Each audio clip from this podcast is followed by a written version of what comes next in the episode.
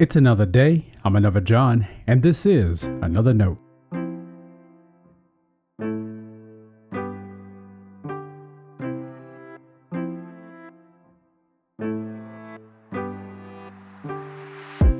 Today's edition of Another Note is titled A Time for Everything.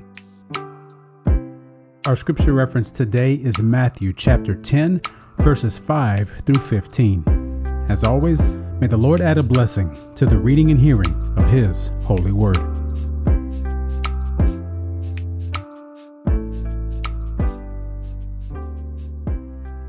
These twelve Jesus sent out with the following instructions Go nowhere among the Gentiles, and enter no town of the Samaritans, but go rather to the lost sheep of the house of Israel.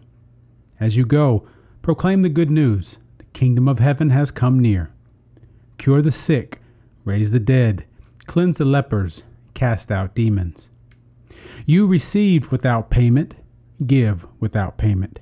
Take no gold or silver or copper in your belts, no bag for your journey, or two tunics, or sandals, or a staff, for laborers deserve their food. Whatever town or village you enter, find out who in it is worthy, and stay there until you leave.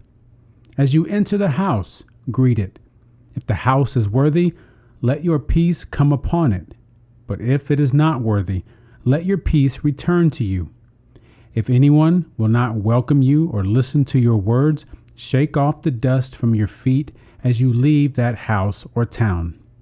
Truly I tell you, it will be more tolerable for the land of Sodom and Gomorrah on the day of judgment than for that town. This is the word of our Lord. Thanks be to God.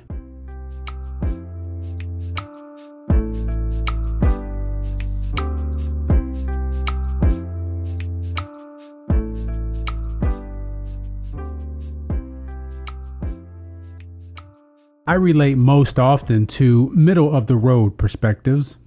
It's not that I can't make up my mind or don't know what I want to do. No, I can't help but think there is a time for everything and a season for every activity under the heavens. We get that idea from Ecclesiastes, of course.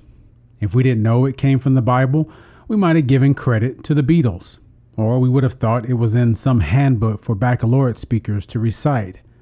But the aged man of wisdom in Ecclesiastes knows something about life.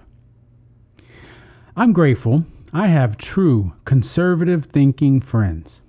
And I'm grateful for my liberal leaning friends. They both inform me. They both challenge me. In their own ways, they both make me more liberal and less conservative, less liberal and more conservative. Maybe I'm just a confused soul. But what I find they teach me is what I read from Ecclesiastes. There are times to hold on, there are times to be more open. The hard part of life is not so much sticking to your guns, but knowing when it may be time to concede your go to perspective. I was listening to a podcast this week discussing the U.S. child poverty rate it just hit a 50 year low. Who gets the credit for that? Well, conservatives do if you ask them. Liberals do if you turn their direction. There have been liberal and conservative policies put into place at various times. The reality is, both probably added to this victory in some way. Now, if we could just get them to agree to that. Clearly, I'm no political pundit, but this conversation is helpful for ministry as well. When Jesus sent out the 12 apostles, they had a specific mission. They were not to go to the Gentiles. Does that mean Jesus didn't want Gentiles to know the love of God?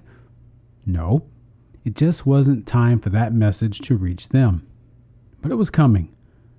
The bulk of Jesus' ministry was to the Jewish people. Later, though, he sent his apostles into all the world. In sharing the kingdom of God and reaching a new generation, what is God asking us to do today? The mission and message is the same, of course, but in ministry, there is a time to breathe in and a time to breathe out. We suffocate if we only stick to one path. It takes patience and wisdom to know just how the Holy Spirit is leading us right now. Sometimes you hold fast to what you know is tried and true. Other times you have to go extremely beyond your comfort zone. How do you make that a practice in your ministry? Stay blessed. Now, before you go, let me make sure you know I love you and you are a blessing to me. Thanks for listening to another note. I hope it helps you live a life worthy of the calling you have received.